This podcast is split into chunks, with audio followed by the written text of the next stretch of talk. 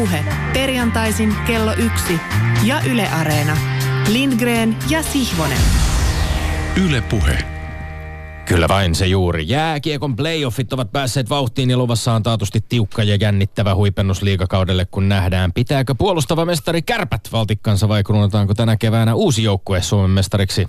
Onko 2000-luvulla huikeat 12 mestaruutta voittaneella Bluesilla saumat palata mestariksi vai nouseeko Aurora Borealis maljan voittajaksi kahdeksan vuoden tauon jälkeen Ilves vai kenties historian ensimmäistä mestaruutta tavoitteleva Team Kuortane?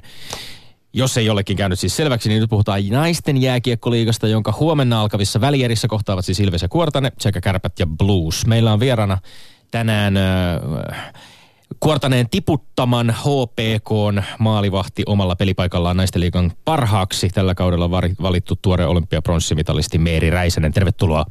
Kiitos. Nyt kun oma kausi HPK maalin sulla on tullut päätökseen, niin miten tiiviisti ajattelit seurata näitä pudotuspelejä tästä eteenpäin? Mikä on kenties oma veikkauksessa mestariksi näistä jäljellä olevista neljästä joukkueesta?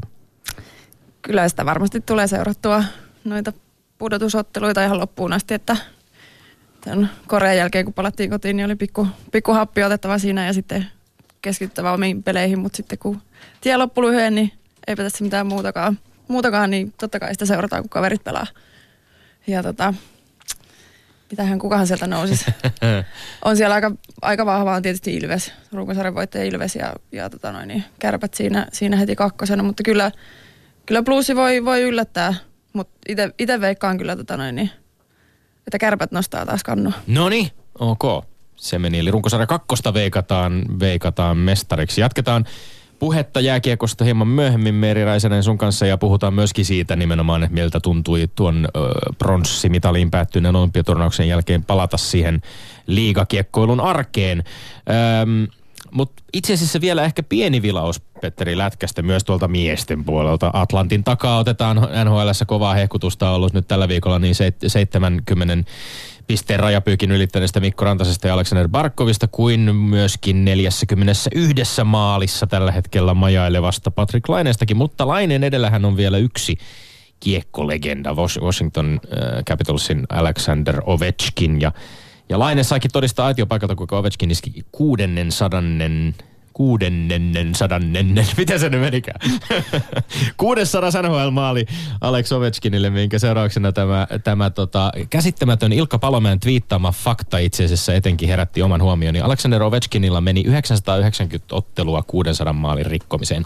Tähän mennessä nähdyllä maalitahdillaan hänen pitäisi pelata 1475 runkosarjaottelua rikkoakseen Wayne Gretzkin kaikkien aikojen maaliennätys, joka on siis 894 maali.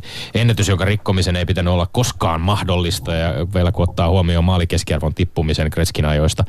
Ja se voi olla vielä syksyllä 33 vuotta täyttävälle Ovechkinille täysin saavutettavissa. Ei edes vaatisi mitään selänteen tai Jagrin mittoihin venyvää uraa, tai kenties vaatii, mikäli maalinteko-tahti alkaa siis hiipua. Mutta mielenkiintoista on seurata tätä tulevina vuosina. Samoin on kovin kovin mielenkiintoista, ja tietysti sitäkin myöskin, että onnistuuko Alex Ovechkin myös voittamaan nhl jotain muuta kuin saavuttamaan henkilökohtaisia ennätyksiä. Mutta on kovin kovin mielenkiintoista seurata myöskin suomalaisen urheilujohtamisen muutoksia, josta tällä viikolla Ansio, ansiokkaasti ja ansaitusti vuoden urheilutoimittajaksi valittu Elmolehden toimituspäällikkö Jari Kupila kirjoittaa aviisinsa tuoreimmassa numerossa näin. Olympiakeskustelun sisäpiiri kuiskii siitä, kuinka olympiakomitean toimitusjohtaja Mikko Salonen – pyyhkii nyt lattiaa manageri Harri Halmeen verkostolla ja putsaa huippuurheiluyksikön heikäläisistä. Ja siitä kuinka muutosprosessista aikanaan tökerösti ulos heitetty Kari Nieminikkola palaa opetusministeriöstä olympiaurheilun ykkösjohtajaksi. Ja siitä kuinka Tapio Korjus on merkillisellä tavalla nosteessa tässäkin pelissä. Ja siitä, että Henrik Detman jää tälläkin kertaa kakkoseksi. Aikamoisia huhupuheita Kupilan artikkelissa, jossa toki on paljon muutakin mielenkiintoista eikä pelkästään huhupuheita käytäviltä. Mutta nämä nimet siis Salonen, Halmen, Niemi, Nikkola, Korjus, Detman, kolme näistä viidestä nimestä on vieraillut myös tämän studion penkillä samoin kuin reippaasti toista sataa, pitkälti pitkälti toista sataa muutakin suomalaista urheiluvaikuttajaa. Ja uskoisin, että ehkä että on vain pelkästään ajan kysymys, koska vuorossa ovat sitten myöskin Salonen tai Niemi Nikkola. Ja jos näin käy, niin heitä samoin kuin Meeri Räisästä tänään haastattelee kohtuullisen dynaaminen duo, jolla on tapana avata ovi urheilupuhehuoneeseen sanoin me olemme Lindgren ja Sihvonen. Mutta muusta meitä voi juuri naiset ja herrat arvostella, mutta ei siitä lemposoikoon, ettei meillä olisi otsaa ja vähän muutakin olla mieltä urheilusta. Sikäli me emme ole urheilupuheen salvukukkoja, emmekä konstaile mitään keveitä leiritulileikkejä täällä Yle puheella. Myös urheilutoimittajain liitto otti vihdoin miekkansa tupesta ja palkitsi Elmolehden toimituspäällikkö Jari Kupilan vuoden 2017 urheilujournalistina. Silmäni ihan pyörähtivät, kun sain tietää asiasta. Annoin itselleni heti luvan kuvitella, että siellä on nyt hallituksessa Esko Hatunen pistänyt asioihin vauhtia. Sieltä alkaa vihdoin lähteä se sellainen herrasmaalainen mentaliteetti liitosta, kun oikein kammetaan. Jos kuulija sallii, käytän Flaubert-maista ilmaisua – tulimmehan tuntemaan, tiesimme Urheilutoimittajan liiton aiemmin sellaisena vanhojen ukkojen kerhona, jonka tehtävänä oli lähinnä suojella jäseniään paljastumasta ja paljastamasta osaamattomuuttaan. Nyt rima on asetettu oikeaan korkeuteen. Maisteri Kupila liikkuu siellä jossain Pekka Holopaisen luokassa. Sitä odotan tällaisena puolueettomana tarkkailijana ja nyt Camun hengessä sivullisena, vaikka Sivumennen sanoin putoaminen on mielestäni hieman huonompi tai jopa parempi kirja kuin sivullinen, tiedä häntä. Sitä siis odotan jatkossa, että alkaa olla aika palkita sellaisia nuoremman polven virtuoseja, kuten Timo Innanen ja Johanna Nordling tässä järjestyksessä. Katsokaa ja kuunnelkaa tarkasti Maikkarilta, miten Härkä Innanen hyödyntää taitavasti televisiossa printtiin kirjoittamisen taitojaan. Inasen televisioinsertin lause on historian taloudellisin, täsmällisin, osuvinen sitä mukaan pragmaattisin tuollaisia monialaisia taitureita meillä on vähän. Enkä minä tässä mitenkään kavereitteni puolia pidä. Olen sellaisen liian totinen torvensoittaja, kuten tiedetään. Otan vakavasti, vähän turhankin vakavasti tämän alan. Onko meissä juurikaan sellaisia kovia luita, jotka pärjäisivät sekä television suorassa lähetyksessä, että radion suorassa lähetyksessä, että netin nopeassa kirjoitustempossa, että printissä? Sanon, että ei sellaisia juurikaan ole. Tässä kohtaa nostan esiin kuitenkin nimen Tuomas Nyholm. Häneltä käy laji kuin laji. Odotan vain, että Nyholm katkaisisi monen, monen muun lailla napanuoransa sahan entiseen jehuun. Jos Panu Pokkinen ja Joose Palonen ovat kuulolla, sanon perättäisin sanoin. Nyholm olisi hyvä kaappaus. Ja toisaalta, jos Oskari Saari kuulee, voisi Nyholm olla kovaa valuuttaa myös ensi syksynä Telian liikastudion isäntänä, koska tokikaan paras studioisäntä Teemu Niikko ei ole saatavilla. Mutta nämä kaikki mainitsemani ovat sittenkin vain joukahaisia verrattuna siihen, että onhan minulla sokerina pohjalla itse mestari, Jukka Rönkä. Hänestä sanon kaikkien raatien kaikille valitsijoille, että olkaa vain raatienne salvukukkoja, älkää koskaan palkitko urheilujorasmin suurta mestaria. Mestaria, joka toi alalle analyysin viihteellisyydestä ja mielenkiintoisuudesta tinkimättä. Toinen, joka minulle tulee pakottavalta mieleeni, on Antero Mertaranta. Mertaranta hallitsee todella useita lajeja – onko hän saanut ollenkaan sitä tunnustusta, jonka kiinsa, kiistatta ansaitsee? Vaan mitä ansaitsevat Lindgren ja Sihvonen tällä kaudella 17-18? Sen setvimistä jatketaan tässä ja nyt. Niin, onko, onko, onko, tota, onko luvassa putoaminen La Chute? Mm-hmm. Albert Camus hengessä vai onko kummalla sitten meistä semmoinen sivullinen olo? Olemmeko l'étranger täällä studiossa? Petteri Siivonen vai Tommy Lindgren? Mitä, mitä mietit? Ai ai ai ai, siinä sitä on asetelma. Oikein, ja oikein Gustav Flaubertinkin viittasit vielä siinä alkujonossa. No ei se mitään, mutta annetaan, annetaan, annetaan mennä. mennä. Ja, joo, ja, joo. minä tutkin täältä rapiston vähän tätä paperia, että Yleisradio on muistanut meitä seuraavilla väitteillä. Yksi. Tekikö Mikkelin Jukurien toinen pääomistaja Jukka Toivakka virheen hehkuttaessaan SM Liigan 13 sijaa Mestiksen mestaruutena? Kyllä vai ei? Kaksi.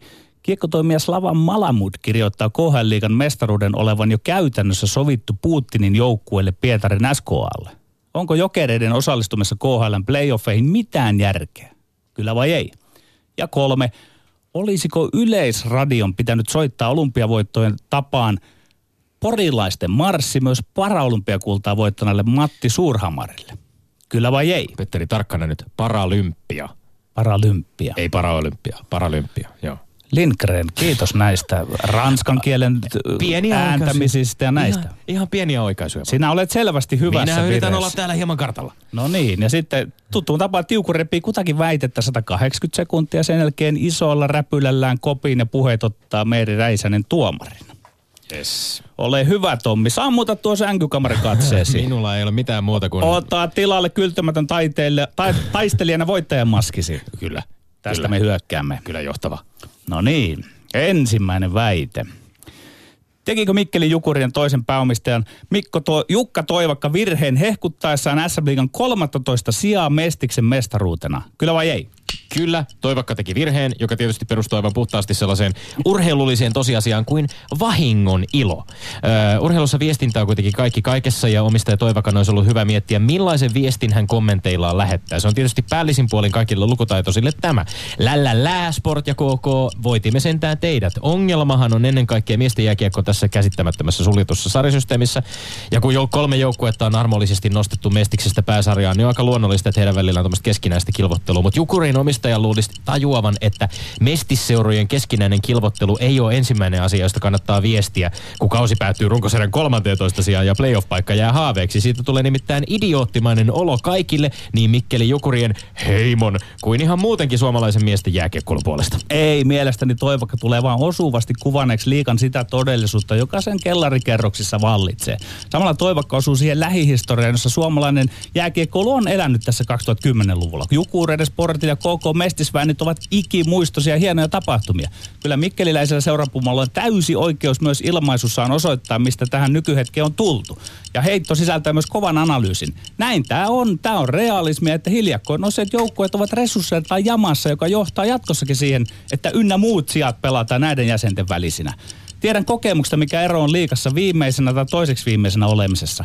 Toivakan ilo on aitoa. He nousivat lopulta kolmanneksi viimeiseksi. Sä siis, sä siis tosissas, miel, to, tosissas sitä mieltä, että Mestiksen mestaruuden hehkuttaminen, he pelaavat eri sarjassa, eivät he pelaa Mestiksessä. Että tää on jollain tavalla siis niinku hyvää ja kovaa analyysiä vai miten se menee? Ei se kova analyysi ja se on sellaista sopivaa retoriikkaa, millä kerrotaan, että me olemme tyytyväisiä nyt tähänkin tällä hetkellä. Tämä on sitä realismia, eikä se ole heiltä väärin. Heillä on niin lähellä tämä kova historia siinä mestiksessä, niin mun mielestä tässä on niinku hyvä. Tässä on jopa semmoista pientä sopivaa kieliposkessa olemista ja se on oikein kaivattua urheilupuhetta ja Toivakka osuu siinä ihan oikein. Nämä, nämä on siis, tämä, tämä kuulostaa lähinnä semmoiselta, sanotaan nyt suoraan suomeksi vittuilulta, joka on sellaista, jota pitäisi, pitäisi ehkä tämmöinen nokittelu ja vinoilu vastustajille, joka kannattaisi jättää jonnekin lätkäjätkien saunailtoihin, eikä todellakaan julkisissa kommenteissa todeta tällaista. Ja puhua vielä siitä, että pelaajille on luvattu bonuksia kolmannesta soista sijasta, jos jotkut tietyt seurat jäävät taakse. Ei, siis tämä on mun mielestä sitä realismia, että jukurit elää siinä omassa todellisuudessa. Heillä on kyky taistella suurin piirtein Niin, tollaisista sijoista tämä- tällä hetkellä. Niin se, on se, on heille, se on heille, ei,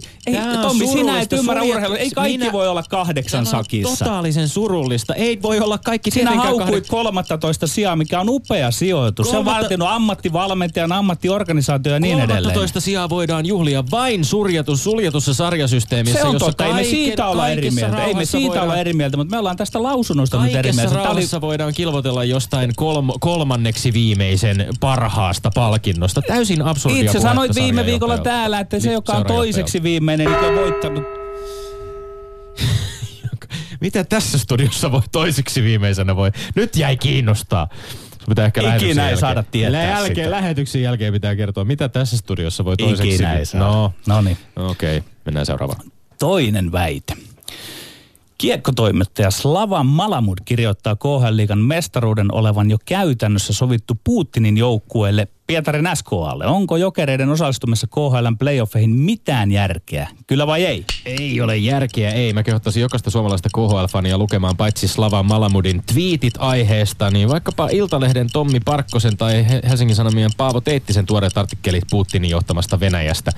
Maasta, jonka epäillään jopa ehkä murhauttaneen hallituksen vastustajiksi miellettyjä henkilöitä, miettimään sitä, liittyykö tämä mitenkään siihen helsinkiläiseen lätkäjoukkueeseen venäläisjohtoisessa kiekkoliigassa. KHL on mitä suurimmassa määrin urheilupolitiikkaa, joka pyörii aivan puhtaasti venäläisen rahan ja vallan suurimpien pelurien johdolla. Ja nyt kun Venäjällä on edessä presidentinvaalit, niin Malamud väittää, että KHL osaa kyllä kaikin sallityn ja kielletyn keinoin taata, että Putinin suosikkiseura eli Pietarin SKA vie mestaruuden. Palkkakatot ei yllättäen olekaan koskenut SKAta, ja kas kummaa altavastaajat kärsivät virheellisestä tuomaroinnista. Jokerien osallistuminen tähän sirkukseen, jossa epäillään toistuvasti urheilullisten arvojen polkemista, on mielestäni osoitus siitä, että urheilunkin puolella me olemme edelleen kovin rähmällämme Venäjän suuntaan. Kyllä, on järkeä osallistua. Tietysti on järkeä. Tässä on menty tunteen vallassa kovasti asioiden edelle. SKA saa jonkun voiton jollain paitsiomaalilla. Siitäkö poru? KHL-historia osoittaa, että kyllä sarja voi voittaa muutkin kuin SKA. Ja se, miten jokerit tähän liittyy, on mulle hieman arvotus. Mutta kun kysytään, että onko jokereiden osallistumissa KHLn playoffeihin järkeä, niin totta kai on. Urheilu ja sen pelit on aina arvotuksellinen retki kohti jotain tuntematonta. Emme mitenkään tiedä etukäteen, millaista kohtelua jokeri tulee saamaan tuomarilta tai muutoin muualta KHL-järjestelmältä. Mutta sitä pitää nyt lähteä tutkimaan. Tänään pudotuspelit jatkuu. Moskovassa vastassa on mainikas Tsetska. Itse olen kovin innoissaan. Olen aikassa katsoa tuon ottelun. No niin, Ceska on Malamudinkin mielestä ehkä toinen joukkue, jonka voi kuvitella KHL-mestaruuden saavuttava, jos ei se mene SKL. Mutta veikkaan kyllä, että on ihan sata varmaa, ettei sitten mikään suomalaisjoukkue tuu saavuttamaan. Ja se huvittavaa on jotenkin, että sitten jos ollaan taas siinä tilanteessa, että samojen omistajien ykkös- ja kakkosseurat kohtaavat siellä. Salaliittoja. Niin, mys, niin, mun mielestä niin kuin Siis kummallista- uskomattomia salaliittoja. ei, ja tässä on pelkästään sitä kyse. Muista mystistä, miten vähän tuntuu suomalaisia lätkäfaneja häiritsevän se, että jokerit pyörii Putinin lähipiiriin kuuluvien Rottenbergien ja Timchenkojen rahoilla. Joukkue voi rauhassa tehdä vuodesta toiseen kymmeniä miljoonia euroa tappioita, jotka oligarkit kyllä kuittaa. Ja sitten mietitään, että urheilua ja politiikka, säkin väität täällä niin kuin vakavasti, vakavasti väität, että urheilu ja politiikka ei pitäisi kuulua yhteen.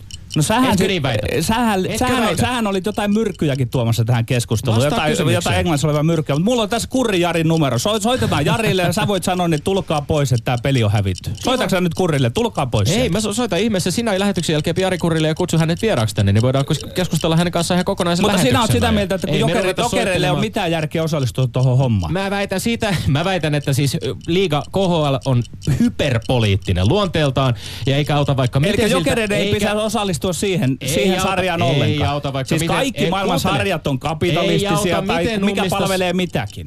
Ei auta vaikka Sä- miten sä sotketut silmiä. Jos ja jokeri, harmi, että jokerien logos on vaan yksi silmä kiinni sillä narrilla. Olisi osuvampaa, jos olisi Ja molemmat. hei, hei, mun mielestä ne, ne, tota, ne Venäjän presi... Tässä alkaa vähän lämmetä. Itse kukin. Me ei ole vähän aikaa saatu Nyt, Petteri nyt, syytöksiä jäi, nyt jäi ai päälle toistemme päälle huutelemisesta, mutta nyt oli vähän Kun ei sitä- sua saa muuten nyt tässä näköjään Ai, ai, keskellä. jaa, ahaa, jaha, jaha. Joo. Joo. No eiköhän mennä viimeiseen aiheeseen vielä. Meillä on yksi tämmönen, No niin. katsotaan mikä, mikä soitetaan sen jälkeen. Soitetaanko joku marssi tämän perään. Katsotaan. No niin. No niin. Kolmas väite. Olisiko Yleisradion pitänyt soittaa olympiavoittojen tapaan porilaisten marssin myös paralympiakultaa voittaneelle Matti Suurhamarille? Kyllä vai ei? Täysin yksiselitteisesti ilman pienintäkään epäilystä kyllä olisi pitänyt soittaa porilaisten marssi myös Matti Surhamarille lumilautakrossin kultamitalista.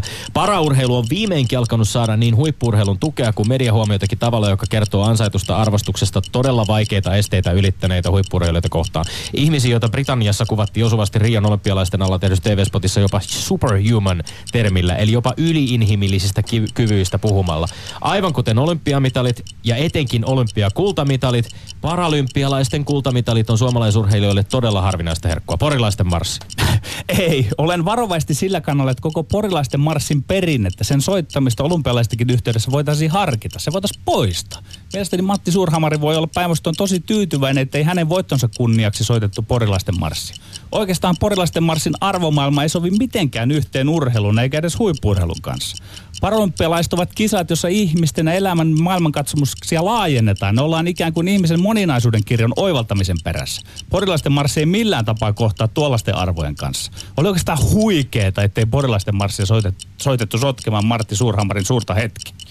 Niin mä oon itse ollut sitä mieltä, että on tämmönen jääne, josta voisi luopua ihan kokonaan. Voisi laittaa vaikka Daruden. Ja silti olisi pitänyt soittaa. Ja kuuntele hetki loppuun asti. Voisi vaikka Daruden Sunstormin laittaa tai jotain ihan mitä tahansa muuta. Voidaan uusiakin perinteitä luoda. Mutta se sekoittaa tässä kaksi asiaa, Petteri, jotka toki liittyy toisiinsa, mutta josta toisella pyritään hämärtämään toista. Tässä on kaksi keskustelua. Yksi on se, Joo. miten erilaisilla huomionosoituksilla esimerkiksi urheilumedia arvottaa tai arvostaa paraurheilua ja paraurheilijoita suhteessa va- vammattomiin urheilijoihin. Ja tässä suhteessa tämä on ihan yksilitteinen juttu. Ei mitään perustelua olla antamatta samaa huomionosoitusta Matti Surhamarille kuin vaikkapa Iivo Niskaselle. Se ei millään tavalla vähennä olympiakultaperinteen arvoa. Ja sitten kokonaan toinen keskustelu on se, onko tämän sotaisan porilaisten marssin soittaminen ylipäänsä ummehtunut ja aikansa elänyt perinne, josta voisi luopua. Niin, siis mä ihmettelen, että sinä, Tommi Lindgren, pyydät, että soitettaisiin tämmöinen sotilasmarssi, joka on Suomen puolustusvoimien kunniamarssi Etkä vuodelta edelleenkään 1918. Ja Etkä Suomen tasavallan presidentin puolustusvoimien komentajan kunniamarssi. Et edelleenkään kuuntele. Kuul, kuuntelin oikein Kaksi hyvin, mutta, mutta, mutta, mutta kato, ei ole kaksi keskustelua. Jos me halutaan suunnata tätä johonkin suuntaan, niin ei me nyt lähdetä laajentamaan. Sinä toivot, Petteri. että se mahdollisesti voitaisiin jättää pois. Niin mun, mie- ja sitten toisaalta sanot, että se pitäisi laajentaa myös näihin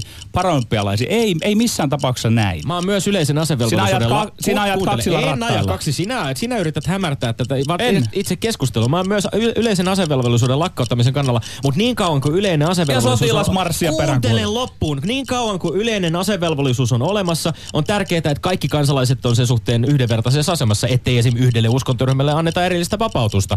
Eli tässä on ihan siis Ei. yhdenvertaisuudesta kyse, ei mistään muusta. Ei, niin tässä on kulttuuri nyt uudistamisesta ja sä toisaalta sanot, että voitaisiin lopettaa, mutta sitten toisaalta sä oot lisäämässä sitä, niin mun mielestä sä oot niinku sitonut itsesi karhurautoihin et nyt todella raasti. et ymmärrä. Eh, No enhän mä väärää mielipidettä lähde ymmärtämään. Hänkin totesi, että 2018 voidaan soittaa Niskaselle, niin kuuluu myös paraurheilijoille.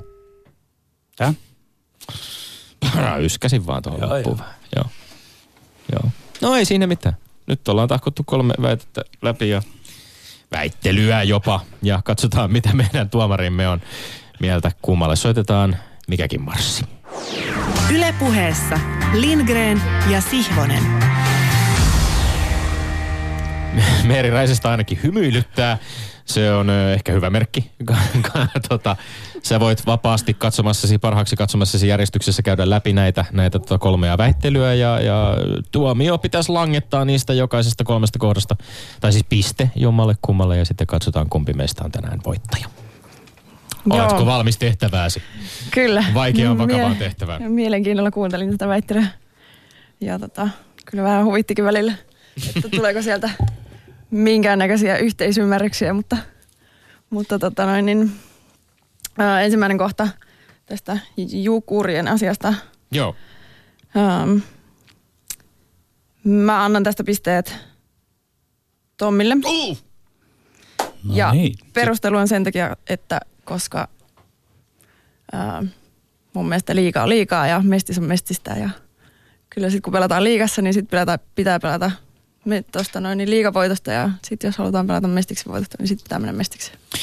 Niin, tämä aika kiinnostava kysymys. Miten naisten liikan puolelta, jos, jos ajattelee tai sitten ajattelet oma, omia kokemuksiasi siitä, että kun kaksi joukkuetta tietysti niin kuin muodostuu, eri joukkueisiin muodostuu erilainen suhde, että se niin kuin yhden joukkueen kohtaaminen poikkeaa toisen joukkueen kohtaamisesta. Mutta, mutta tämä ajatus siitä, että ollaan niin kuin valmis jopa palkitsemaan pelaajia bonuksilla siitä, että joku tietty seura jää taakse, riippumatta siitä, että mikä se oma sijoitus siellä sarjassa on, niin Eikö se nyt, Petteri, mä yritän vähän jotenkin saada vielä tästä, eikö se nyt ole hieman absurdia? Ei, kyllä mä ymmärrän sitä, sitä ajatusta, mutta ehkä mä nyt sitä pidän mokana, että sen päästään suustaan ääneen tonne ilmoille. Sen verran mä voin tulla tässä nyt vastaan, kun olen tämän jo pää, hävinnyt tämän pisteen, mutta että kyllä se, to, toi on aika hyvä perustelu, että kun ollaan liikassa, niin silloin pelataan kyllä liikaa ja pitäisi ehkä puheidenkin kohdistua siihen. No onko siinä erilainen, Meeri Räisänen, onko siinä erilainen mm, lataus tavallaan niin kuin jotain tiettyjä kilpakumppaneita vastaan? Tai onko semmoinen fiilis, että jos, jos ei niin kuin mennä ihan päätyyn asti, niin jos nyt edes tämä joukkue jää taakse? Pystyykö tuohon samastumaan ollenkaan? Mm. E- En mä ehkä naisten liigassa sitä joukkuetta vastaan niin kuin, tai jotain tiettyä seuraa vastaan, mutta naisten liigassa on niin vähän tavallaan semmoisia pelaajia, ketkä kantaa vastuuta niissä joukkueissa ja sitten tavallaan kun ne pelaajat vaihtelee joukkueita aina kausien jälkeen ja tietyt pelaajat menee, saattaa mennä ähm, samoihin joukkueisiin ja tavallaan ne pelaajat, että et naisten liigassa pelataan ehkä niinku pelaajia vastaan, ei niinkään niinku seuraa vastaan. Että sitten sit ne battlet on aika, aika paljon sit niinku niiden meidän pelaajien välissä. Että sitten kun maajoukkueessakin on, on tietty rinki aina ja se on aika suppea kuitenkin, niin sitten nämä pelaajat, ketä vastaan sitten pelataan siellä liigassa, niin niitä vastaan haluaa, Niin, haluaa siellä oli, voittaa. siellä oli tuttuja kavereita kuitenkin olympiajoukkueestakin heti sitten liigaan palattaessa playoffeissa vastassa. Niin, niin tota, onhan siinä varmaan aika erityinen lataus siinäkin. No joo, kyllä se, no playerit on sitten taas just ehkä, että pelataan vaan sitä joukkuetta vastaan, Mm. mutta sitten ne yksilöt tavallaan sitten kun on kauden alussa rakennettu se joukkue ja ne tietyt yksilöt on mennyt mihinkä joukkueisiin on mennytkään, niin, niin sitten sit tavallaan niinkö sitä kautta. Kun sanoit, että yksilöt yksilöitä vasta kiinnostaa ihan tämmöinen yksityiskohta, että mä tiedän, että HPK viime kauden kapteeni Riikka Noronen lähti vähän ovet paukkuen sieltä HPKsta. Pelasi teitä vastaan nyt Ilveksessä, niin näkyykö hänessä vanhassa leidissä tämmöistä uudenlaista virtaa siellä vastapuolella? Kiinnittikö huomiota? No vaikea sanoa, kun on ollut itse kaksi vuotta pois naisten liigasta ja, ja en tiedä mitä siellä on taustalla, mutta tota, en- osaa vastata. No niin. No joo, mennään eteenpäin. Joka tapauksessa mennäänkö järjestyksessä sitten siihen seuraavaan? Väännettiin KHL Jokereista. Jukuresta jokereihin. Juku, Jukuresta ja Jokereista. Joo. Mm. No, mä, mä oon niin urheiluihminen, että, että mulla on pakko antaa tästä pi- pisteet Petterille, koska pitää pelata mun mielestä. Että totta kai saa olla sitä mieltä, että Venäjä on, saattaa olla vähän mitä on. Ja kyllä itsekin siellä olleen niin tiedän, että, että siellä saattaa olla taustalla vähän juttuja, mutta, mutta kuitenkin niin ei ikinä pidä luovuttaa. Niin, ei, ei joo. Tasa, tilanne on tasottunut. Ehkä siinä itsekään siis tavallaan, ei tässä nyt tietenkään ehkä, ehkä se, että oltaisiin luovuttu yhtäkkiä kesken, kesken playoffien, niin se ei varmasti olisi, olisi ollut mitenkään niin kuin kuviteltavissa kenellekään. Mutta, mutta Niin, Yleisradion siitä- kysymys oli vähän kovasti niin, se, muotoiltu niin, tossa, no se oli että- muotoiltu niin, että onko, onko, onko osallistumisessa Mitään järkeä. järkeä. Niin, Niin, niin. niin. Mutta eh, ki, niin, kiinnostavaa, kiinnostavaa tämä joka tapauksessa on, että äh, tässä on nyt kirjoiteltu viime päivinä äh, nämä artikkelit, joissa tuossa vaan viittasin, niin on kirjoiteltu aika paljon Suomessakin nyt siitä, että miten, miten länsimaissa, muissa länsimaissa nyt sitten esimerkiksi tällä hetkellä liittyen nimenomaan näihin myrkytystapauksiin ja, ja entisten vakoojien ja hallituksen vastustajiksi miellettyjen henkilöidenkin eliminoimisväitöksiin, niin tota, suurvalta politiikasta siitä, miten, miten me olemme Suomessa äärimmäisen vuorovaisia itänaapurin suuntaan. Tässä tulee tietysti mieleen esimerkiksi meidänkin haastattelu tasavallan presidentti Sauli Niinistön kanssa, jossa hän totesi pelailevansa kiekkoa silloin tällöin Putinin kanssa ja jopa tilanteessa, josta ei välttämättä mediallekaan niin kauheasti puhuta. Ja vähän Lukashenkonkin kanssa. Niin, Lukashenkankin kanssa on tullut kiekkoiltua, että et, et, kyllä se musta kiinnostava kysymys on, että kun kaikenlaista kiekkoyhteistyötä on, joihin, johon tämä äh, äh, Rottenbergien ja Timchenkon äh, jokerit, KHL pelaava jokeri kuitenkin tähän jääkiekkoyhteistyöhön kuuluu, niin on, on mielenkiintoista, että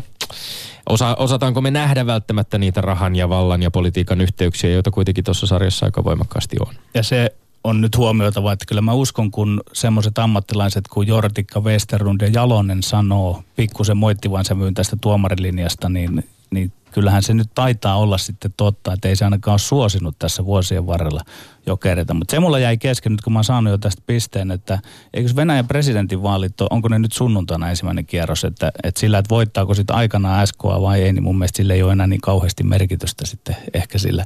Saattaa voittaa, Putin saattaa voittaa vaalit ilman SKA vetoapuakin. Niin ei varmaan se vetoapu ollut tässä pointti välttämättä, mitä ja Putin saattaa kyllä todellakin voittaa Venäjän presidentinvaalit siitä. Siitä ei varmaan kannata väitellä tässäkään studiossa. No joo, mutta vielä viimeinen aihe oli sitten, ja silloin puhut, siinä puhuttiin, nyt tämä onkin oikein herkkupala, On, josta on. on viikon aikana, viikon aikana keskusteltu paljon. Mitä mieltä Meeri Räisänen on tästä porilaisten marssiväittelystä? Kumpikohan meistä siinä oli enemmän niskan päällä? Mm. Saa sanoa perustelujakin ensin Perusteluja vähän niin vähän, arvuutella, joo. niin, Joo. höpötellä. Mä ajattelin, että mä lähden tästä perustelemaan sitä asiaa, koska nyt itse tämmöisenä altavasta ja naisjääkiekkoilijana, kun on tämmöisessä tilanteessa, missä on, mistä kohtakin puhutaan, niin tota, kaikki pitäisi olla samanarvoisia ja kyllä pitäisi soittaa. No niin, No niin, onneksi olkoon Lindgren. Kiitos. Kiitos ja kiitos asiakkaasta. Tuomarainista Meeri Räisänen. Öö, mitä tämä tarkoittaa? Onko sulla kokonaistilanteesta jotain kärryä? Mä, mä en sitä niin kauhean tarkkaan, Petteri, seuraa. No ei, et kai sä sitä seuraa nyt, mutta sä, sä tulit iholle 15-14. Noniin. Joka tapauksessa pisteen oot jäljessä, että joo. Kyllä, kyllä. Pekka Holopainen muuten mies sitä tänään ja viime viikollakin taisi täällä studiossa hekutella Petteri, niin tota, hän tosiaan sattumaisin lausui tästä aiheesta kritisoimatta ketään maailma lienee 2018 siinä asennossa, että jos porilaisten marssi soitetaan Ylellä Niskaselle, kyllä se sitten kuuluu myös osastolle tähti, suurhamari, Forsberg, et cetera. Ei paha vaatimus. Öm, siitä myöskin taisi olla Iltasanomien kirjoitus, jossa, jossa ihan ansiokkaasti pohdittiin sitä, että pitäisikö tästä koko perinteestä jo pikkuhiljaa alkaa luopua, että se on ehkä vähän aikansa elänyt. Mutta toisaalta aikansa eläneet perinteet voivat myöskin, niihin voi suhtautua sellaisella kepeällä tavalla ja nehän ovat tietysti myös toisaalta ihan hellyttäviä. Eikö niin, Petteri? Nyt en, en kyllä lähde tuohon kelkkaan mukaan. Että mä kuvittelen, että jos tämä olisi jotenkin toisinpäin, että urheilujen arvojen, maailman arvojen kanssa syleilevä Tommi Lindgren, jos olisi saanut iskeä toiselta puolen tähän, niin kyllä sieltä se sota olisi tuotu. Mutta nyt tämä piste kuitataan Saako, näin, että- Pet- Petteri, Petteri, saako sanoa Pasila, Lindgrenin ja Sihvosen tunnari? Ylepuheessa Lindgren ja Sihvonen. No niin, ensinnäkin onnittelut Meri Räisänen. Studiossamme on täällä olympia pronssimitallisti Changista. Millainen oli neljä vuoden matka tuohon saavutukseen, joka on käyty suomalaisen ja naisjääkiekkoilussa tässä? Nosta keskustelu jotain poitteja sieltä neljän vuoden olympiadin matkalta, mikä johti sitten loppujen lopuksi tähän pronssiin. Mm, joo, neljä vuotta on ollut pitkä matka. Ja on, on ollut tota noin, niin, aika huippuhetkiä matkalla ja sitten on ollut vähän, vähän syvempiäkin hetkiä matkalla, mutta tota, mä luulen, että kaikki ne on kasvattanut ja, ja tota, niin koko joukkuetta ja koko ryhmää ja, ja sitä kautta sitten osattiin onnistua. Muuttuiko paljon, kun Pasi Mustonen astui remmiin silloin edellisten olympialaisten jälkeen heti? Onko se vaikuttanut tähän kovin paljon verrattuna siihen aikaisempaan? Joo, kyllä siinä muuttui aika lailla kaikki. Siinä, siinä ruvettiin niin tekemään oikeasti yhdessä hommia, eikä vaan niin kuin, että otettiin pelaajat leirille ja, ja sitten pelattiin. Et kyllä siinä niin muuttui aika paljon kaikki ja, ja ruvettiin niin miettimään asioita, että miten, miten pitää muuttaa asioita, että asiat muuttuu. Ja, ja aika kovallakin kädellä on sitten muutettu asioita. Ja, ja millaisia, muutet... millaisia asioita? Öö, No käytännössä siis semmoisia, että urheilullisuus on parantunut ää, ihmisten tai joukkuelaisten ja myös ihmisten kohtelu on parantunut, arvostetaan toisiamme enemmän. Ää, on, on tietty pelitapa, millä pelataan, mihin pyritään. On paljon yhtenäisempi ryhmä. Entäs nämä keskusteluihin liittyvät puolet, tuossa kun se julkisuuden kautta asiaa seurasi, niin Pasi Mustonen piti yllä sitä, että joukkueessa sanotaan aika suoraan koviakin asioita toi, toisilleen. Pitääkö tämä paikkaansa? Joo, kyllä varsinkin valmennuksen puolelta tulee todella suoraan asiat. Että sitten joukkueen kanssa niitä on myös käsitelty, että, että miten, miten ne pitää ottaa ja, ja ne on sitten vahvistanut meitä ryhmänä ja vienyt meitä eteenpäin yksilöinä sekä, sekä ryhmänä, että, että sit pystytty tavallaan ryhmänä käsittelemään niitä asioita, että miten ne pitää ottaa ja mikä niiden tarkoitus on. Ja, ja tota noin, niin kyllä siellä on sanottu suoraan asioita ja nostettu asiat pöydälle, että kyllä se on yksi syy, mikä, mikä tota noin, niin on, on yhtenäistänyt tuota ryhmää. Tämä kuulostaa siltä, että sekä niin kuin harjoittelun, ää, taktiikan – että myöskin ehkä semmoisen kommunikaation tasolla on niin kuin otettu, otettu jollain tavalla askel eteenpäin. Onko se sitten niin, että kun, kun, kun systemaattisesti tavallaan tällaisia asioita ö, tehdään, niin herä, her, onko se herättänyt, kun puhut siitä, että on ollut niin kuin vaikeampia hetkiä myöskin ton neljän vuoden matkan aikana, mitä ne vaikeat hetket sitten tavallaan on ollut? Onko, onko se niin, että nämä muutokset eivät ole välttämättä ihan – ilman ongelmia pystytty niitä omaksumaan vai, vai mistä puhut silloin, kun sanot, että on ollut vähän niin kuin syvempiä tai vaikeampiakin hetkiä? No joo, siis jokaisessa menestyneessä ryhmässähän on sekä hyviä että huonoja hetkiä siinä matkalla. Et, ää, ne huonot hetket on ollut totta kai niitä, kun ei, ei ehkä kaikki ei kulje niin kuin toivottaisiin ja kaikki ei mene niin kuin on puhuttu, että niiden pitäisi mennä ja sitten sit saattaa yksilöllä tulla huonoja hetkiä ja sitten saattaa ryhmällä tulla huonoja hetkiä, mutta sitten ne tavallaan, miten ne käsitellään ja miten niistä tullaan niin kuin takaisin, niin ne on niitä, mitkä on kasvattanut. No jos sanotaan, että neljän vuoden olympiadi sisälli tämän tyylisiä asioita, entä sitten itse tämä turnaus ja se prosessi siellä? Se turnaushan alkaa nykyään mielenkiintoisesti kahdella kovalla vastustajalla ja sen jälkeen siellä oltiin vähän ehkä mahdollisesti alamaissa ja muuta. Sinä pääsit ta, tai jouduit tarkkailemaan apuveskarin asemasta tätä. Sehän on aika monen, voi sanoa niin kuin tarkkailijan paikka, että siitä näkee, mitä siellä tapahtuu. Miten sä kuvailisit sitä koko turnauksen kulkua ja prosessia? Mm, no mä en ehkä lähtisi tuota yksittäistä turnausta. Että kyllä se on koko olympiadi ollut semmoinen, että siinä on kuitenkin ollut niin tiivis ryhmä, että siinä ei hirveästi ole se porukka muuttunut. Että... Öö, tosiaan niin kolme kisat siinä välissä ja kaksi pronssia tullut siinä, siinä välissä, että, että ää, toki sitten niin kuin henkilökohtaisesta näkökulmasta, niin on päässyt itse pelaamaan ja on ollut sitten semmoisia, että en ole ollut ollenkaan mukana ja sitten oli tosiaan tämä turnaus, että en, en sitten tota noin, niin päässyt vastuuseen ollenkaan.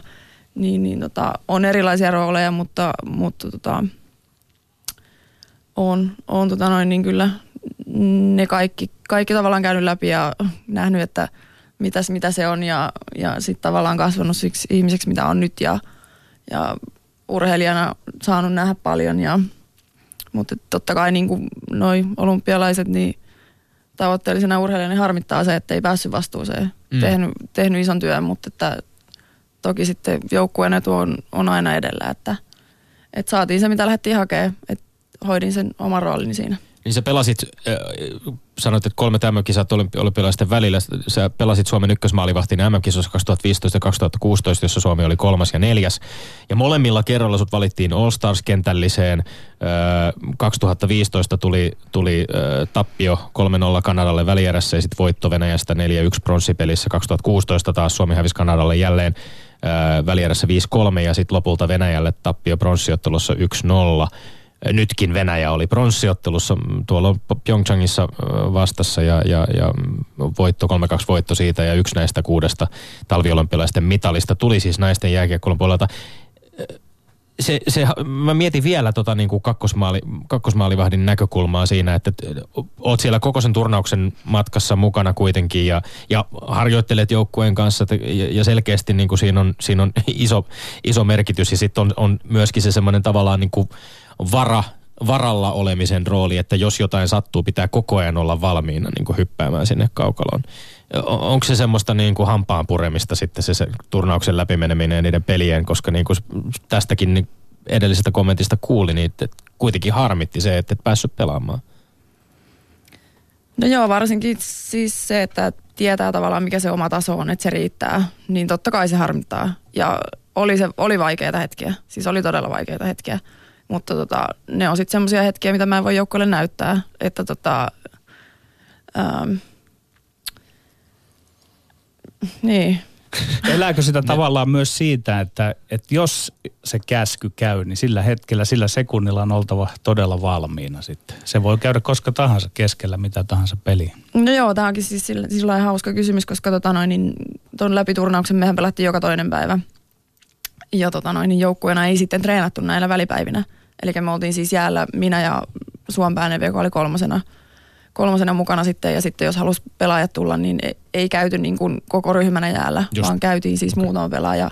Niin se on todella haastavaa saada sitten itse itselleen semmoinen niin pelifiilis ja semmoinen, että jos nyt tässä tulee se, että et, et pääsee kehiin, niin se oli todella haastavaa, koska sitten kuitenkin kolmen viikon periodi, mitä oltiin siellä, niin tota, siinä ei niinkö, sitten se olisi ollut aika mielenkiintoista, että miten se olisi mennyt, mutta että se on, se on mitä on ja, ja sitten vaan itse pakko yrittää pitää se, se tota noin, niin kroppa ja mieli, mieli kasassa, että jos se pelivuoro tulee. Tiedän valmentajana sen katseen, minkä joskus kakkosveskari saattaa luoda sinne päävalmentaja, että vaihdetaanko nyt, mutta nyt taisi Norra Räty palata sen verran hyvin kaikki pelinsä. Että siellä, siellä, ei tullut että edes tämmöistä läheltä piti tilannetta, että olisit vilkassut mustasta, että joko on Meeri vuoro. Ei kommenttia. ei, ei kommenttia. Äh, miten tiivisti sinä tai joukkue ylipäänsä seurasitte kisojen aikana sitten suomalaista mediaa tai sitä, millä tavalla su- te- teidän saavutuksenne täällä huomioitiin? Sitä käytiin jonkun verran keskustelua. Esimerkiksi ihan jo jotkut mittailivat jopa Hesarin palstamillimetrejä, kun sattumoisin tämä pronssimitalien voittaminen osui samalle päivälle kuin sitten miesten puolivälierä tappio äh, Kanadalle. Et mi- oli, on, onko, seurasitko tai seurasitteko sitä kirjoittelua tai sitä, että millä tavalla urheilumedia Suomessa noterasi teidän saavutuksen? Mm, totta kai siis sosiaalisessa mediassa ö, oli tosi positiivista huomata, että sieltä tuli, tuli sitä huomioon, että, että ollaan tehty iso työ siinä, siinä ja tota, mutta ei, ei me ruvettu sitä vertailemaan. Et ei se ole kuitenkaan meidän työ, mutta oltiin iloisia siitä, että saatiin sitä mediatilaa ja tavallaan se arvostus siinä kohtaa, mitä, mitä niinkö ansaitaan. Niin vähän kieliposkessa semmoista pientä piikkiä. Ehkä siellä jossain kommenteissa oli myöskin sitä, että no ehkä nyt juhlitaan vähän iisimmin tässä, ettei miehiä rupea harmittamaan ja tämän tyyppisiä juttuja. Että kyllä sitä pientä tämmöistä niinku vertailua ehkä kuitenkin joissain pelaajienkin kommenteissakin näkyy. Okei, okay, en ole nähnyt tämmöisiä kommentteja. No tota, oliko tämä pronssi mielestäsi maksimisuoritus naisleijonilta? Et jäikö mitään sun mielestä niin sanotusti piipuun, että olisiko Kanada tai USA ollut mitenkään horjutettavissa? Että nyt näyttäisi, että se lasikatto kulkee suurin piirtein siinä kohtaa, että hyvä, että se on melkein myönnettykin, että ne kaksi on siellä karussa. No tämä on mun mielipide, mutta kyllä mun mielestä olisi jäi vähän jotain. Et kyllä niin kuin, niin, tämä on mun mielipide. Ja se, että ehkä se, että mä en itse päässyt kentälle, niin saattoi vähän jäädä sillain, ehkä vähän nälkä siitä, mutta tota, mutta mä sanoin, että ei ollut maksimisuoritus. Kyllä mä, mä näen sen, että, että tota noin, niin varsinkin tuolla ryhmällä niin olisi voitu mennä pidemmällekin. Niin ne alkusarjan väännöt kuitenkin olivat kohtuullisen, kohtuullisen tiukkia vääntöjä pitkään, pitkään, pitkään peleissä ja onko sen 3-1 ja 4-1 tappiot, jotka näistä, näistä tota, alkusarjan peleistä tuli. Mutta amat, amatööreinä haastamassa ammattilaisia, se on tavallaan se vaikutelma, joka, joka, joka tässä välittyy. Öö, Suomessa naisjääkkiökkölle ei ole pelkästään tilanteessa, jossa pelaamisesta ei tule palkkaa, vaan siitä joutuu, saattaa joutua jopa maksamaan, että pääsee pelaamaan. Yhdysvalloissa USA naisten maajoukkue uhkas muun muassa maan jääkiekkoliittoon lakolla ennen MM-kotikisoja viime vuonna vaatiakseen parempia taloudellisia resursseja ja järjestelyjä. Sen jälkeen ovatkin sitten voittaneet sekä maailmanmestaruuden että olympiakultaa 20 vuoden tauon jälkeen. Meeri Räisänen, onko vaarana se nyt, että jos suomalaisen suomalaisten naisjääkiekkoilijoiden taloudelliset edellytykset pelata ja harjoitella eivät ihan oikeasti parane, niin me tiputaan täysin pohjois-amerikkalaisten kelkasta? No, niin kuin sanoit, niin amatööriurheilijoita kun ollaan ja ollaan kivuttu tavallaan just siihen niin kuin ihan hollille. Että jos niin kuin pienillä asioilla, niin mä näen, että, että neljän vuoden päästä voidaan olla jossain muuallakin kuin pronssipelissä. Siis niin kuin ihan oikeasti, että että tosiaan noi taloudelliset asiat on niin, niin pieniä asioita meidän, meidän vaatimuksessa, että me ei, me ei vaadita mitään niin isoja, isoja rahoja siihen, että, että, no niin, että me ruvetaan nyt lakkoon, että, me, että jos ei me saada niin monta tonnia kuussa, vaan se, että, että me oikeasti saataisiin vaan jeesiä siihen, että meidän ei tarvitsisi maksaa 300 euroa kuussa – niin, sä sanot Räisänen tämän aamun Hämeen Sanomissa Samuel Savolaisen haastattelussa aika painavia sanoja lauseita. Mä siteeraan suoraan, olympiamitalit ovat rusinoita pullasta. Koen asian niin, että me emme voittaneet olympiaturnauksessa vain mitalia. Me ennen kaikkea voitimme arjen haasteet, esimerkiksi harjoittelumahdollisuuksien ja henkilökohtaisien rahoittamismahdollisuuksien suhteen. Mitä sä tarkoitat tuolla, mihin viittaat? No juurikin sitä, että, että jos jos nyt kuvitellaan se, että me oltaisiin ammattiurheilijoita, me saataisiin tästä rahaa, niin silloin mä koen, että me olisi päästy siihen tavoitteeseen, että me voitetaan mitalli. Mutta sitten tässä tilanteessa, missä me ollaan, niin mä näen sen niin, että koska ää, moni eurooppalainen joukkue, okei okay, Ruotsissa ei tarvitse maksaa pelaamisesta, sieltä saattaa saada muutamia satoja euroja kuussa – siellä ollaan jo ihan hyvässä mallissa. Mä luulen, että Sveitsissä saattaa saada jotakin rahaa. Niin me ollaan näistä kärkimaista ainoa, joka on siinä tilanteessa, että meidän sarjassa joutuu maksamaan siitä, että pelataan. Niin se, että, että monet meidän sarjassa pelaavista pelaajista miettii joka kuukausi sitä, että mistä, mistä, mistä mä maksan vuokran, mm. mistä, mistä, mistä mä käyn kaupassa, mitä mä voin ostaa sieltä, miten, onko mun varaa bussilippu, että pääsen kouluun. Ja sitten vielä se, että pitäisi jaksaa treenata niin. ammattimaisesti. Eli, eli joutuu tavallaan pohtimaan ja pähkäilemään sitä, että mistä tekee niitä kompromisseja. Joutuuko tekemään kompromisseja harjoittelun, sen urheilun, sen, sen intohimon suhteen, kun, kun töissä on kuitenkin käytävä. Mm, kyllä, ja sitten myös se, että tällä kaudella oli vaatimus se, että, että tota, no, niin pitää, pitää treenata poikajoukkueiden kanssa. Niin se on mentävä itse sinne, että hei, voiko mä tulla? Sitten siinä tulee vielä se, että no kuka maksaa kuka maksaa sun pelaamisen naisten joukkueessa, sitten vielä se, että kuka maksaa sun jäävuorot poikajoukkueiden kanssa. Et, Jää, jääkö pelaajat siinä sitten aika niinku yksin tavallaan? Teillä on ää, aika itsellänne se vastuu sitten jotenkin. No nyt on käsittääkseni Mustosen Pasi ollut aika monen pelaajan kanssa yhteydessä niin seuroihin, missä asuu, niin siitä, että, että tota noin, niin pääseekö, pääseekö treenaa poikien kanssa. Mulla itselläni on se hyvä tilanne, että mä oon aina treenannut poikien kanssa, mun ei tarvinnut sopia siitä tänä vuonna erikseen. Mutta tota noin, niin, ja sitten vielä sellaiset asiat, että esimerkiksi kaksi pelaajaa asuu tällä hetkellä Jyväskylässä ja toinen pelasi Hämeenlinnassa, toinen pelasi Espoossa. Ja sitten vielä miettiä se, että no, et millä, millä, mä pääsen, millä mä pääsen peleihin, miten, miten mä pääsen koulusta siis tiettyyn aikaan. Päävalmentaja Pasi Mustonen on myös todennut aika avoimesti, että toisin kuin yksilölajeissa, niin palvelulajien puolella miehet ja naiset urheilee hyvin epätasa-arvoisessa asemassa Suomessa. Kommentoinut, että meidän pitäisi saada samanlainen pelaajapolku naisille kuin miehille kaikkiin liiga- ja mestisseuroihin. Siellä luotaisiin seuraorganisaation kautta mahdollisuus, että pelaajat eivät itse joutuisi maksamaan pelaamisesta. Ähm, Ja on todennut myöskin sitten, että useinhan tässä keskustelussa nostetaan esiin myöskin sitten se, että no lisää rahaa tarvitaan. Mistä se raha tulee sitten? Pasi Mustonen on, on kommentoinut myöskin, että, että yritysrahoituksen tarve on, on, on olemassa ja että hän uskoo vilpittömästi, että Suomessa on tilaus naisurheilun sponsoroinnille ja, ja että on varmasti yrityksiä, jotka haluaa investoida yhteiskunnassa nimenomaan naisiin ja että nyt te uskoo myöskin, että tämä olympiapronssi edesauttaa siinä, että se pystytään realisoimaan tavallaan se potentiaali. M- miten sä Meeri Räisänen niin näet, että onko se, pitäisikö se jollain tavalla tämä urheilun tukijärjestelmän puolelta tulla se lisäsatsaus vai pitäisikö se tulla yksityiseltä sektorilta yrityssponsorointina vai, vai tarvitaanko niin kuin molempia? No tämä on pitkä kysymys, mutta mun mielestä se, että tukirahat pitäisi jakaa koko olympiaryhmän kesken.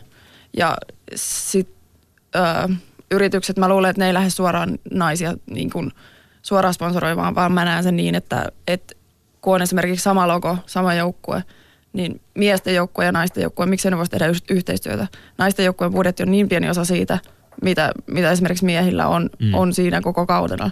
Niin tavallaan se, että, että tehtäisiin niitä juttuja yhdessä – Eli sitä vetoapua tulisi myöskin sitten niistä seuraorganisaatioiden miesten, miesten joukkueista. Tätähän on jalkapallon puolella esimerkiksi ihan selvästi niin kuin tuntuu, että siihen on merkkejä. Katsoo ihan vaikkapa täällä esimerkiksi HJK ja HJK naisten, naisten toimintaa, niin entistä enemmän myöskin viestinnässä kaikessa.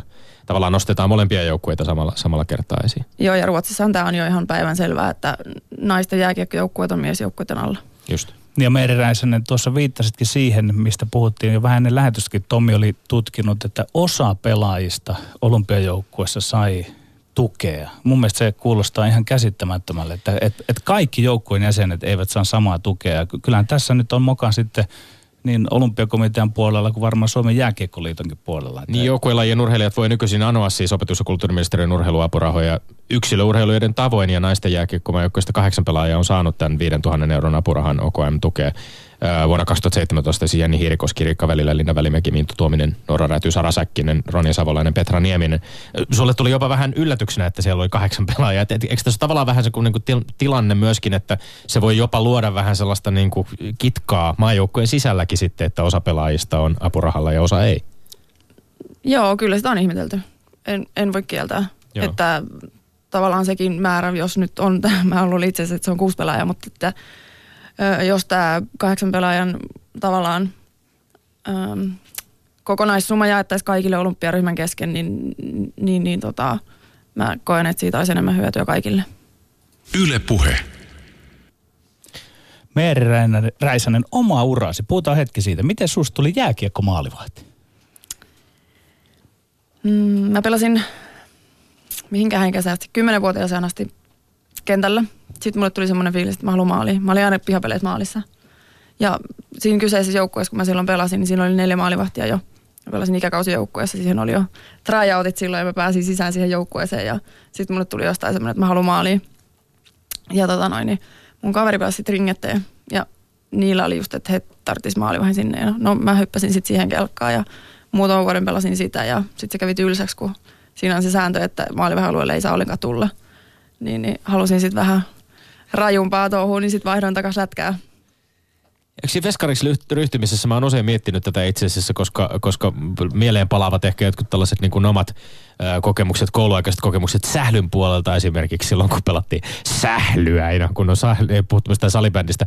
Ja, ja olin aika heikko ehkä kenttäpelaajana tai maalintekijänä, mutta sitten ves, veskarina – tuntuu usein, että siinä on mahdollisuus tavallaan semmoiseen niin kuin jonkinlaiseen ehkä vähän niin kuin sankarihuomioon kuitenkin, että maalivahti on se yksi pelaaja, joka voi kääntää jopa pelejä, jossa niin kuin se heikompi joukkuekin saattaa voittaa, jos veskarin vähän niin kuin seisoo päällään siellä ja, ja pysäyttää vaan kaikki kiekot tai pallot tai mitenkin ne torjuukaan. Mutta että onko siinä semmoinen tietty, tunnistatko semmoisen tietyn niin kuin huomion keskipisteenä olemisen, että halu, haluaa olla siellä? Voihan sen noinkin kuvailla, mutta tota, on se semmoista tavallaan yksinäistä juttua, että sitten sit kun joukkoilla menee huonosti tai hyvin, niin sitten pitää pelata tiet, tietyllä lailla, että et kyllä se on aika iso vastuu, vastuu siinä, että on, on sen luonteinen, kyllä. Sanoit pelanneesi paljon poikien kanssa. Miten se on ö, kenttäpelaajana, jos tyttö pelaa poikien kanssa, niin yleensä tyttö pelaa, voi sanoa, kaksi vuotta nuorempien kanssa, mutta miten maalivahdin kohdalla, pystyykö sitä pelaamaan, voi sanoa, oma-ikäisten kanssa? Pystyy pelaamaan. Et, no itsekin pelasin tuossa kaksi vuotta miesten kanssa niin ihan miesten, miesten suomisarjaa, että äh, Joo, se on veskarilla eli erilaista, että sitten kun ruvetaan taklaa, niin siinä kohtaa, siinä kohtaa naiset tai, tai tytöt ei oikeastaan sitten pysty enää pelaamaan Tartutaan tähän, totesit tämän miesten Suomisarjassa pelaamissa. Sä oot pelannut siis Suomisarjan eli kol- kol- kolmanneksi korkeimman sarjatason joukkueessa D-kiekossa ja kiekkokoplassa pelasit siis kolmantena naisena, joka on Suomessa edustanut miesten jääkiekkojoukkuetta. Ja, ja kommentoit tätä miesten, pela, miesten puolella pelaamista muun muassa näin. Miesten pelit ovat jopa helpompia, koska tilanteet tulevat selkeämmin ja nopeammin. Tykkään hirveästi pelata miesten pelejä. Tarkenna vähän, mitä se tarkoitat tällä. M- millä tavalla nopeampi peli on helpompaa maalivahdin näkökulmasta? Mm, no miesten pelit on ehkä vähän suoraviivaisempia. Vedot tulee kovempaan, ei laskeudu tai, tai pompi mihinkään, että jos, jos tulee veto, niin se on helpompi kontrolloida kulmia tai, tai muuten torjunta tehdä kontrolloidummin. Ja sitten taas naisten, naisten tota noin, niin kiekossa se on vähän semmoista pyörimistä ja hyörimistä ja sitten vedetään, vedetään maalille, mistä sattuu. Ja, et se, on, se on erilaista. Et miesten velit on helpompia sillä, että se on suoraviivaisempaa miehet ja naiset. Tämä kysymys esitetään yleensä miesjääkiekkovalmentajille, että mikä ero on valmentaa naisia ja mikä miehiä. Mun mielestä se on suunnattu väärään suuntaan. Se kysymys pitää esittää Räisänen sinun tyyliselle ihmiselle, joka on ollut pukukopissa, niin naisten pukukopissa kuin miesten pukukopissa. Mikä se ero on? Miten ollaanko, onko se erilaista se jääkiekkoiluus silloin, kun ollaan miehiä tai naisia? Tarkoitatko siis miesten pukukopissa vai? Niin, siis ylipäätään se, se jääkiekkoelämä. Kun, kun valmentajalta kysytään, että mikä ero on valmentaa, mm. niin tavallaan se sinun näkökulmasta, että mikä se ero on siinä? Mm, kyllä naiset on siinä niin kuin enemmän sydämellä mukana. Et mä sanoisin, että, että naiset, no niin kuin tässä on tullut ilmi, niin me tehdään sitä just sen takia, kun me halutaan ja me halutaan kehittyä ja me oikeasti tykätään siitä – että sitten miesten puolella saattaa ehkä vähän olla semmoista jäykkää ja tehdään vaan siksi, kun ehkä joskus saadaan rahaa tai sitten, että, ei, että se on muuten vaan hauskaa ajanvietettä. No entäs siitä valmentajan näkökulmasta, niin onko siinä eroa sitten, että nyt kun sinä olet päässyt katsomaan sitä molemmista, että ovatko ne coachit erilaisia, jotka valmentavat niitä miehiä ja sitten ne coachit, tai esimerkiksi Pasi Musta, kun valmentaa teitä naisia, joutuuko sinä valmentamaan erilainen? Kyllä siinä täytyy. Se on Miten? Ihan, se on, uh, naiset on ö, uteliaampia. Naiset haluaa tietää, miksi tehdään, koska naiset haluaa enemmän kehittää itseensä sekä ihmisenä että urheilijana. Halutaan hirveästi perusteluja, miksi tehdään. Jos miehille sanotaan, että nyt tehdään tämmöinen kierto, niin sitten tehdään ja sitten naiset, no mikä idea tässä on. Tässä heräsi jonkun verran kohua myöskin e, olympia- ja kiekkoturnauksen aikaan päävalmentaja Pasi Mustasen kommenteista, kun hän, hän muun muassa linjasi kun teesejä ensinnäkin naisleijonien olympiaturnaukseen, jotka kuuluivat muistaakseni teet töitä hemmetisti pelaa jäähyttömästi, pidä peli yksinkertaisena. Ja sitten kun kysyttiin vähän, että miksi nämä niin ohjeet on tämmöisiä hyvin suoraviivaisia yksinkertaisia, niin hän totesi siis, että keskiverron kansainvälisellä tasolla pelaavan naisen ymmärrys pelistä ei ole samalla tasolla kuin miespelaajalla. En puhu mistään tietystä joukkueesta. Ero syntyy siitä, että ei naispelaaja ole uransa aikana tutkinut peliä yhtä paljon kuin mies, samanikäinen miespelaaja. Eli niin kuin tavallaan totesi, että myöskin, että, että, että tämmöistä niin erityyppisistä pelitilanteista, pelikokemusta, pelejä on vähemmän, pelikokemusta on vähemmän, niin sitten sen seurauksena hieman ehkä tällaisen kyseenalaisenkin näkemyksen esitti siitä, että peliymmärrys on, on eri, eri tasolla. Tätähän sitten muun muassa Venla Hovi kommentoi jatkoaika.comissa, että piti niin kuin näitä päävalmentajakommentteja huonosti ajoitettuna ja sitten saatiin kuulla paljonkin keskustelua mediassa siitä, että onko päävalmentajan joukkueen välillä ristiriitoja ja tota, onko, onko ilmapiiri, kommunikaatio ilmapiiri avoin ja että, että pelaajat ja valmentajat voivat vapaasti esittää omia näkemyksiä, mutta miten sä näet, että tämä vähän niin kuin musta ehkä ristiriidassa kuitenkin tämä tämmöinen puhe peliymmärryksestä tai sen puutteesta sen kanssa, mitä sä sanoit, että, tai mitä vaikkapa Marianne Miettinen tässä studiossa on puhunut naisten, naisjalkapalloilijoista ja siitä, että miten, miten niin kuin taktiikkaa pitää itse asiassa perustella hyvinkin spesifisti naisille. Joo, no en muista ajankohtaa, mutta tätä Olympiakylässä, kun tota noin, niin näin miesten joukkueen yhtä ähm, joukkuejohdon jäsentä siinä, en halua nimellä mainita, mutta että sanoi, sanoi tämmöisellä siinä kun juteltiin, että, että meidän joukkueessa ei ole yhtään niin älykästä pelaajaa kuin teillä. Että jos lähdetään niin tämmöisellä ajatuksella liikkeelle. Niin, sen voisi kuvitella myöskin niin kuin kääntyvän peliymmärrykseksi aika, aika No, helposti näin tak- mä sen ymmärsin. taktiseksi, taktiseksi ymmärrykseksi. Niin, ja sitten kun se on vielä niin, että kaikki on aina suhteessa vastustajaan, että sen takia mäkään en ihan ymmärrä tuota Pasi Mustosen heittoa, että, että tota, sillä selitettäisiin jotain, että koska siellä vastustajalla on yhtä syvässä tai vähässä peliymmärryksessä olevia vastustajia, että, että sikäli mä pidän niitä vähän, että ne oli vähän erikoisia puheita. Kyllä. Öö, miten maajoukkue, maajoukkueessa pelaaminen, ajatus siitä, tässä on muutama minuutti aikaa vielä, mutta et, et, ajatus, ajatus siitä, että me, nyt on edessä on muun muassa keväällä 2019 Suomessa järjestettävät kotikisat, MM, MM-kisat. Öm, millä tavalla itse näet, tässä on, Suomellahan on sikäli niin kuin onnekas tilanne, että, että on, on kansainvälisesti ihan ehkä maailman parhaaksi tai maailman parhaimpiin kuuluvaksi maalivahdiksi. Monestikin tituleerattu Noora Räty ja sitten sinä, joka olet esimerkiksi kaksissa MM-kisoissa ollut ö, tähdistökentälliseen valittu, valittu huippumaalivahti myöskin, eli meillä, meillä hyviä mokkeja riittää, mutta varmaan se unelma myöskin sinulla on, että, että silloin 2019 ainakin kun pelataan koti kisoja niin saat siellä jäällä leijonien paidassa. Joo, se riippuu monesta asiasta, että saako, saako resurssit kuntoon, kuntoon itsellä ja, ja löytyykö semmoinen motivoiva pelipaikka, löytyykö se arki kuntoon tavallaan. Että tota, Eli uran jatkokin on niin kuin tavallaan vielä kysymysmerkki ihan omalla kohdalla sekin, noin, En- noin pitkälle eteenpäin. en ole tehnyt vielä mitään päätöksiä siitä. Toivottavasti haluaisin pelata. No miten sitten uran jälkeen? Onko nyt sitten tullut jo semmoiset ajatukset mieleen, että minä, minusta tuli joskus urheilutoimittaja sillä, että vastasin tähän kysymykseen, että ehkä olen joskus lehtiön sillä puolella. Aiotko sinä tulla joskus vaikka lehtiön tälle puolelle? En ole vielä miettinyt Et ole niin miettinyt. pitkään. Jätetään ne päätökset ö, tulevaisuuteen. Joka tapauksessa vielä lämpimät ottelut, äh, lämpimät ottelut, lämpimät onnittelut hienoista, hienoista saavutuksista tähän asti urallasi. Ja, ja nyt tänään on myöskin, tai viikonloppuna järjestetään myöskin sunnuntaina tuolla Jääpuistossa Helsingissä tämmöinen tapahtuma, mihin olet itse osallistumassa, eikö niin? Kyllä. Mistä siinä on kyse ihan lyhyesti? Ää, Tämä on, se on tämmöinen liikan tapahtuma, että, että sinne tulee liikasta, kaikista seuroista tulee pelaaja edustamaan ja sitten siellä pääsee luistelemaan meidän kanssa ja jotakin palkitsemisia vissiin siinä ja, ja ihan rentoa meininkiä. Mahtavaa. Luistimet mukaan ja sunnuntaina tonne Rautatietorille jääpuistoon moikkaamaan olympiapronssimitalisteja, öö, ainakin yhtä sellaista ja muitakin liiga, naisten liigan pelaajia, jotka siellä on paikalla. Lämmin kiitos vierailusta Meeri Räisänen. Kiitos paljon. Ja sitten lopuksi Tommi Lindgrenin urheiluterveiset.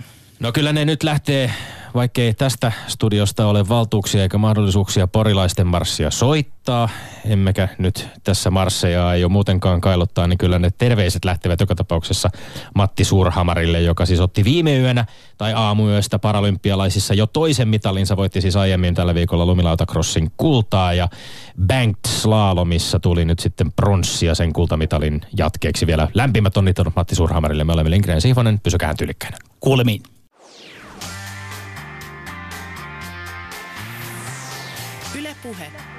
Perjantaisin kello yksi ja Yle Areena. Lindgren ja Sihvonen. Yle Puhe.